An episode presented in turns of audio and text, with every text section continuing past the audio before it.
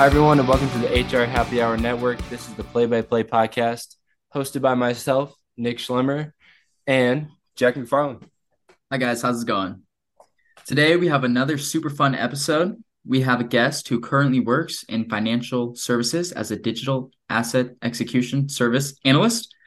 He is also halfway through a double master's in business administration and finance at the University of Utah. And on top of that, he is also a real estate investor, all by the age of 27. So please help us welcome Collin Kanyuck. Hey, Jack and Nick. Thanks for having me. Yeah, thank you so much for coming on today, Collin. Uh, why don't you just give us a little introduction about yourself and uh, we'll go from there. Absolutely. That sounds great. So, uh, back when I was in college, I got a bachelor's in neuroscience and a minor in Spanish as you can tell, that's been very useful for what I do today. and that's because, you know, I used to plan on going to medical school and becoming a neurosurgeon, and life had other plans. I'm a two time cancer survivor, and that gives me a really unique perspective on life to live every day to the fullest and, you know, really take advantage of the opportunities we have. And I found a, a love and passion for finance and investing, and that's what kind of led me to financial services and to be a real estate investor and uh, really passionate about my own investing portfolio and so that's what I, I really love to do. Yeah that's great to hear. And to have all of that at the young age of 27 i mean what are just kind of some ways starting it off that when you're young and in college that you can just start managing money and saving money properly? Absolutely. I think the best time to start is when you're young. And it's so important that you first of all kind of know your goals and your mindset. I mean what do you want to accomplish in your life there are some people who are happy, you know, living a pretty comfortable life. Maybe they want to be a teacher, or maybe they know exactly what career they want to have, and that's great. But for some people, if you're really ambitious, you might want a life of luxury. You might want to be rich at some point in your life. And so it is very important that you do start young and you set goals because if you don't have a path in mind, you're never going to get anywhere because you have to have that direction in your life. And so I found that for me personally, it was really important to sit down and establish those goals. You know, how much money do I want to have by what age and how am I going to get there? And I think once you have that clear perspective, it's really going to help you to achieve those goals later on in your life. Now, for actually being able to manage your money and, and start to accrue money whenever you are young and in college, I think it's really important that you do have a budget and that means that you know where your finances are going. I mean how much are you spending every month and how much is coming in? Because if you're spending more than you're making or that you're saving ultimately you're just going to continue to accrue debt and that's going to be a problem later on. And i think a lot of people when they're in college don't really understand things like credit and things like debt and it's really easy to max out a credit card or rack up student debt without having any idea why you're doing it or, or what your goals are in life and so, I mean, credit is extremely important, and you should be building good credit. Uh, but what what that really means is, you know, you get a credit card and you're using it like a debit card. You get things like food, you pay gas, but then you're immediately paying that off every month. And if you're not, then you're spending so much money in interest that you're paying to that credit card. It's going to cost you so much over the long run. And that is really going to cause you problems with being able to manage your money and, and start to build that wealth early on. Uh, uh, along with that, it's really important that you start investing young. I, I mean, there are studies that have shown just investing at age 20 compared to starting to invest at age 30 could literally mean millions of dollars of difference when you're at retirement age, which is substantial. I mean, I don't whether you want to live in a nice house when you're retired or whether you want to be living with your family, maybe your kids, it's going to play a huge role on how well you plan for retirement and how young you start investing. And so I think that that really emphasizes that, you know, if you're 20, right now is the best possible time that you can start investing. Put away, you know, 50, 100 dollars every month and that's going to make a big difference in the long run. Yeah, that that that's great. And I just had a, a couple of things for you. So I'm curious, when did you start taking seriously the whole what age did you start really looking into okay, I got to save, invest? When did that come to mind? I'd say it was around age 22 when I, I really caught the investing bug. And that was around the time when, you know, I was still doing my bachelor's in neuroscience, but I was getting close to being finished. But I was starting to realize, you know, I don't really want to go to medical school and be hundreds of thousands of dollars in debt. So what the heck am I going to do with my life? And I took a finance class and they talked about all the different careers you could have in finance. And I realized, you know, I want to be a millionaire, and being a doctor isn't the only way to do that. You can work in finance, you can go work at a hedge fund or an investment bank. There are so many ways to become a millionaire. And so once once I learned about that, then I learned, well, a lot of rich people invest. They invest their money. And so what does that mean? I've heard of the stock market. I I've put a little bit of money into the S&P 500 when I was younger, but I feel like the S&P 500 isn't really going to make me rich, at least not for, you know, 30 years. It's going to take a long time for my money to to really build up in the S&P 500. And so at age 22, I really took it upon myself to, you know, start reading finance books, watch videos on YouTube and, and podcasts where people can educate you and, and share their experience. And that really showed me how many different things there are to invest in. I mean, you can learn about companies you like. Maybe you like Tesla and you enjoy their cars. So you want to put some money in Tesla stock. Maybe you enjoy cryptocurrency, which is something that really caught my attention. And crypto is something that uh, is very new and up and coming technology, and, and it certainly can be very risky because it's very volatile. I mean, your money can go up or down very quickly, day to day, and, and it moves very quickly. But at the same time, I found that really exciting because I could invest in that, and within a week, I could I could make some money. And so it's really really interesting to, to start investing like that. But I think the most important thing is that you do your due diligence you do your research and know what you're putting your money into. And maybe the most important thing that I always tell myself when I invest is I never invest more than I can afford to lose. So I'm not putting money that I need to, to pay my mortgage or my, my car bills. I'm not putting that money down on investing. I'm investing that excess that I've saved on top. And that's what I'm investing with. And then if something goes to zero, then I'm going to learn a lesson from that investment and I'm going to try again. But never invest more than you can afford to lose because that's when you really put yourself in a bad situation. Yeah, so yeah. I mean, the, those are all those are all great tips there. But I have a question. Um, let's say you are 20, 21, 22, and, and you do want to invest, but you just don't have the money to. How would you suggest maybe building up a little bit of extra money or just starting small with investments when you really don't have the disposable income? Yeah, that's an excellent question. And for me personally, when I was in college, I didn't have much money and I was working a couple of part time jobs just to pay tuition and, and to pay rent every month. But just like you said, I was trying to figure out where am I even going to get money to, to invest on top of everything I'm already trying to pay for. And so, what I personally did was I looked for side hustles and other ways to make money aside from, you know, working a part time job or a full time job. And so, one thing that I did uh, is I worked as a freelancer.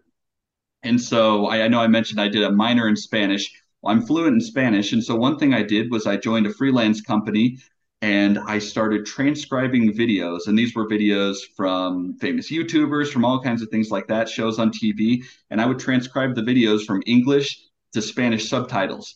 And that would pay great. I mean, it really, really depended on how fast I could transcribe to Spanish but generally would pay 40 to 50 dollars an hour. And i could kind of take on jobs on the side. So let's say i was done with my homework for the day didn't have to work at one of my part-time jobs i could jump on my computer and i could work on some videos and maybe make an extra hundred bucks in a day. And, and sometimes that would add up to a thousand dollars a week which was you know just insane. Just some of that time that maybe i would waste watching tv or playing video games something that i wouldn't have really used my time wisely for I could then go and, and make some money. And so I think it really comes down to looking for those mm-hmm. opportunities.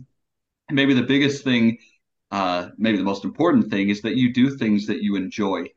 And so that means that, you know, if you just try to fill all of your time, you work 100 hours a week working and doing things that you hate, you're going to burn out really quickly. And it's not going to be worth making a few extra bucks on the side if you burn out and you hate everything you're doing.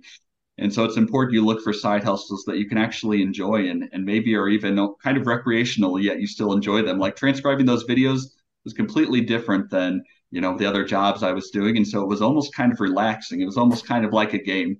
And so I was making money, but it was also just something that I, I really enjoyed. And so that's one great thing is looking for those freelance opportunities. And you can join things like Fiverr, Upwork, all kinds of different websites where you can be a freelancer and you can offer services. So maybe you really like to write, or maybe you like music and you can write music or edit videos for people. Those are things you can offer your services for and that people will pay you for. And those, that's some extra money you can make on the side while improving yourself, maybe getting some experience for your resume. Really, really great ways to just make a, a few extra bucks. Uh, some other things I did uh, just kind of starting slow was, you know, I'd say this is how much money I'm, I'm going to start out investing and I'm going to see if I can turn it into more. And so I had a, a, small portfolio of starting out. I think I'd put in 50 bucks and then that became 100 bucks and I could put a little more in. And the goal was, how do I turn 100 bucks into 200 bucks? And you know, it's kind of lower risk, low reward because I mean, hundred bucks if I lose it, big deal. I'll make another hundred bucks. But I feel like that really taught me so much about investing. Like what what are opportunities where I can make more money from that hundred bucks? Maybe two hundred bucks doesn't sound like a huge amount, but hey, later on, whenever I've made more money, what if I turn ten thousand into twenty thousand? Now we're we're starting to talk about serious money. And so I think kind of just having that mindset got me so that every day I was looking at my portfolio, I was looking over the stocks that I owned in the companies, how are they performing, you know, what's what's going on in the news. And that really just got me into that mindset of being an investor and starting to look at the trends and, and how stocks move. And, and that was super interesting. Some other things you can do. Uh, you can invest in real estate, which is something that can be uh, a little more difficult, especially when you're in college. But surprisingly enough, you can do it with very little money down. And so, uh, the experience that I had, my wife had just graduated from college, and I still had two years left. And we made this goal. We, we sat down, kind of like how I talked about goal planning. We said, in the next 10 years, we're going to buy a house. And so, you know, we were saying, well, by 2030, we'll have a house. That that sounds really great. That's plenty of time. I mean, it's it's getting more and more expensive to buy a house. And surprisingly enough, over that one year, by the end of that first year that we made the goal, we had bought our first property, which I, I know sounds crazy because you have that 10 year horizon. But I think once we had it in our heads, we were like, okay, how are we going to make this a reality? How, what are we, what do we need to do so that we can purchase a house and, and be homeowners? And so what it really came down to, and something that uh, college students really have a huge benefit for, is generally when you buy a house, your mortgage lender is going to look at your last two years of income and take the average of it, which can be really difficult if maybe you're starting out in a, you know, just an average salary job, maybe making 15 an hour. That's going to be really hard to buy a house. But if you graduate from college and then get your first real job making a decent salary, they kind of ignore those last two years when you've been a student and they say, okay, your average is what you currently are making at your at your new job. And so because of that, my wife's new salary plus my little part-time gigs and, my part-time jobs, we were able to buy our first house. And then the other kind of question with that is, well, how do you get a down payment? Generally, you know, you're spending twenty, thirty thousand dollars on a down payment for a house. Well, I would recommend looking into something called an FHA loan, which is basically that if you're a first-time home buyer, you co- you only have to put down three and a half percent for a down payment rather than five or 10 or 20%, which first of all makes it a lot easier to, to purchase your first home. But then on top of that, some lenders will make it so that you can take out a second mortgage rather than pay that three and a half percent. So because my wife and I basically had no money, you know, we're just getting out of college, we were able to take that three and a half percent down, put it into a second mortgage, and we paid, I think it was $25 out of pocket to purchase a $309,000 house. So absolutely no money out of our pocket. And then, you know, we've moved on. We've bought another house now, and we now rent out that old house. We rent it by the room, and it cash flows over two thousand dollars a month. And so that's two thousand dollars a month comes into my pocket, and I do nothing. It's just free passive income.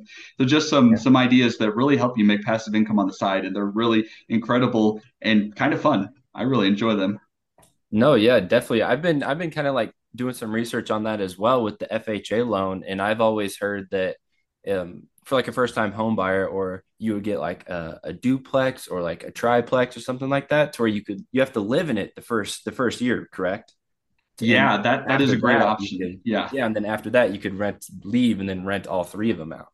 Absolutely. Yeah, that's a great. A lot of people refer to it as house hacking. If you can find a duplex, anything up to four doors, you can live in one of them and rent the rest out. And that's an amazing way because then all of your tenants in the other, let's say four doors, you live in one and you have three people renting the other three, they're going to pay your mortgage and maybe put some cash in your pocket every month. That's an amazing way to start.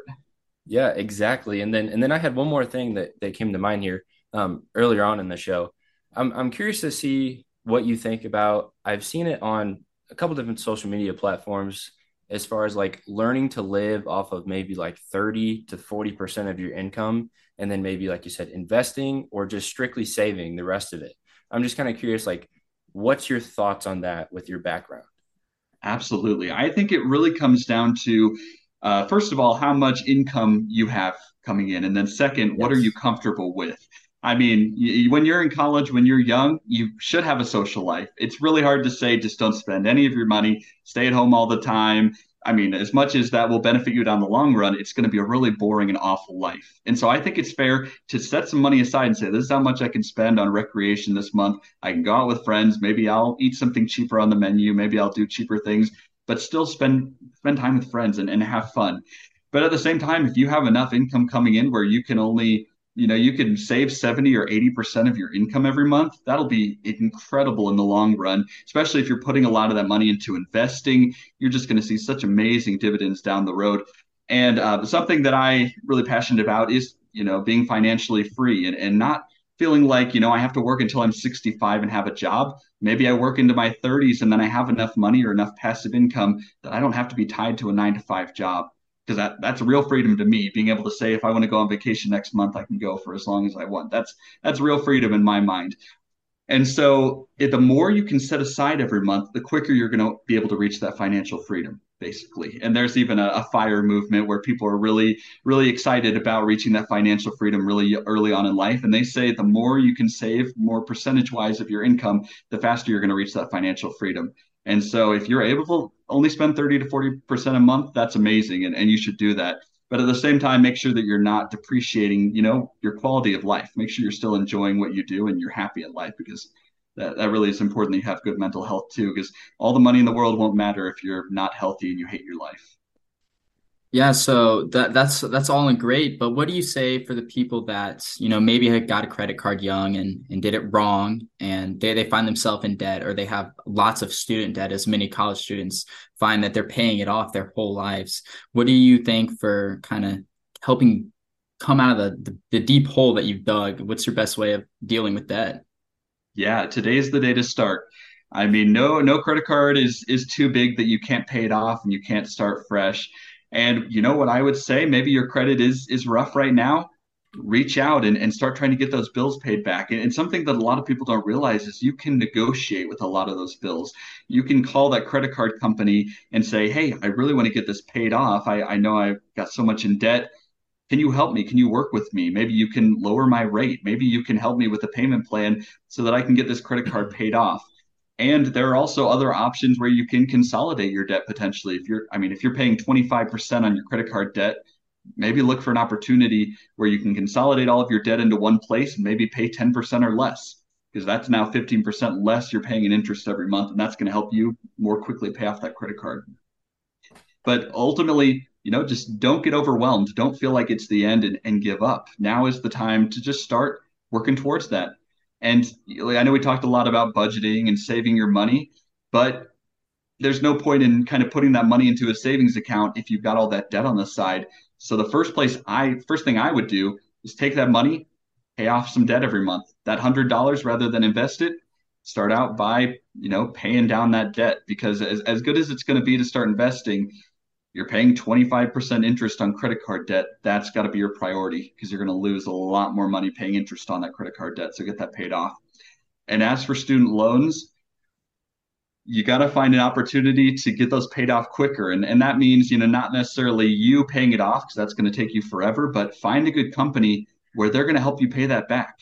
There are lots of great companies out there where one of their benefits to their employees We'll help you pay back your student loans. We'll help you pay for school. And I mean, a lot of people don't realize how huge of a benefit that is. If a company will pay 10, 20, 30,000 dollars of your student debt just to have you work there for a year or two, add that on top of your salary because that's a huge benefit that that sometimes you won't even be able to take into account.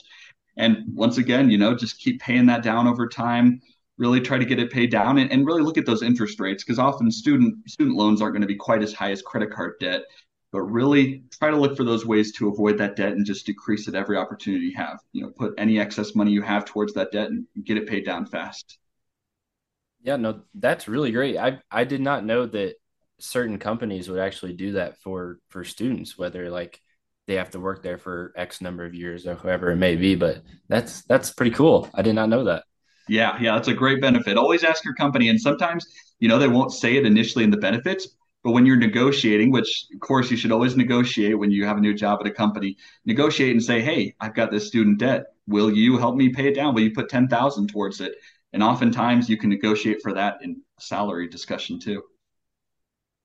Yeah, so kind of going off of negotiating for a new job. Obviously, you went into college thinking you wanted to go to medical school, and then it took a complete left turn out of nowhere. Now you work in finance. What do you say for people that maybe are undeclared and are not sure about what they want to do? What are your tips on finding the right job? Absolutely. So the first thing is really that you need to do a thorough self-assessment. And this is huge because there are so many people, which is shocking, you know, they jump right into college and they don't even think, what do I want to do for the rest of my life? What do I want to spend 40 or more hours a week doing? And then before you know it, you know, they're already working a job and they absolutely hate it and they feel stuck because, like we talked about, maybe they've got $50,000 of student debt and they hate what they do and they hate their degree. And so the first thing you need to do is sit down, go somewhere quiet, take a vacation, and have some alone time and really get to know yourself. You know, what do you enjoy doing? What are you good at? What are things that just come naturally to you? We all have those things and we're all very different, but you should take that time and really get to know yourself because if you don't even know what you want in life, you're really not going to be able to choose a major in college or a career later on. And it's really, really ideal if you can get that picture in your head right, right up front. And so once you've kind of done that self-assessment, you know, dig deeper into what your passions are, what are your skills, and I think one of the most beneficial ways to do that is reach out to your family and friends and, you know, just have a conversation with them. Say, what am I good at? What have you seen that just re- really comes naturally to me? Or you've said, hey, I wish I could do that as, as well as Jack, or I wish I could do that as, as well as Nick. He's so good at talking to people. And those are really where your strengths lie and what you enjoy doing more, more or less. And on top of that, you know, what what are things that you could see yourself doing every day and, and not get bored of or not get tired of?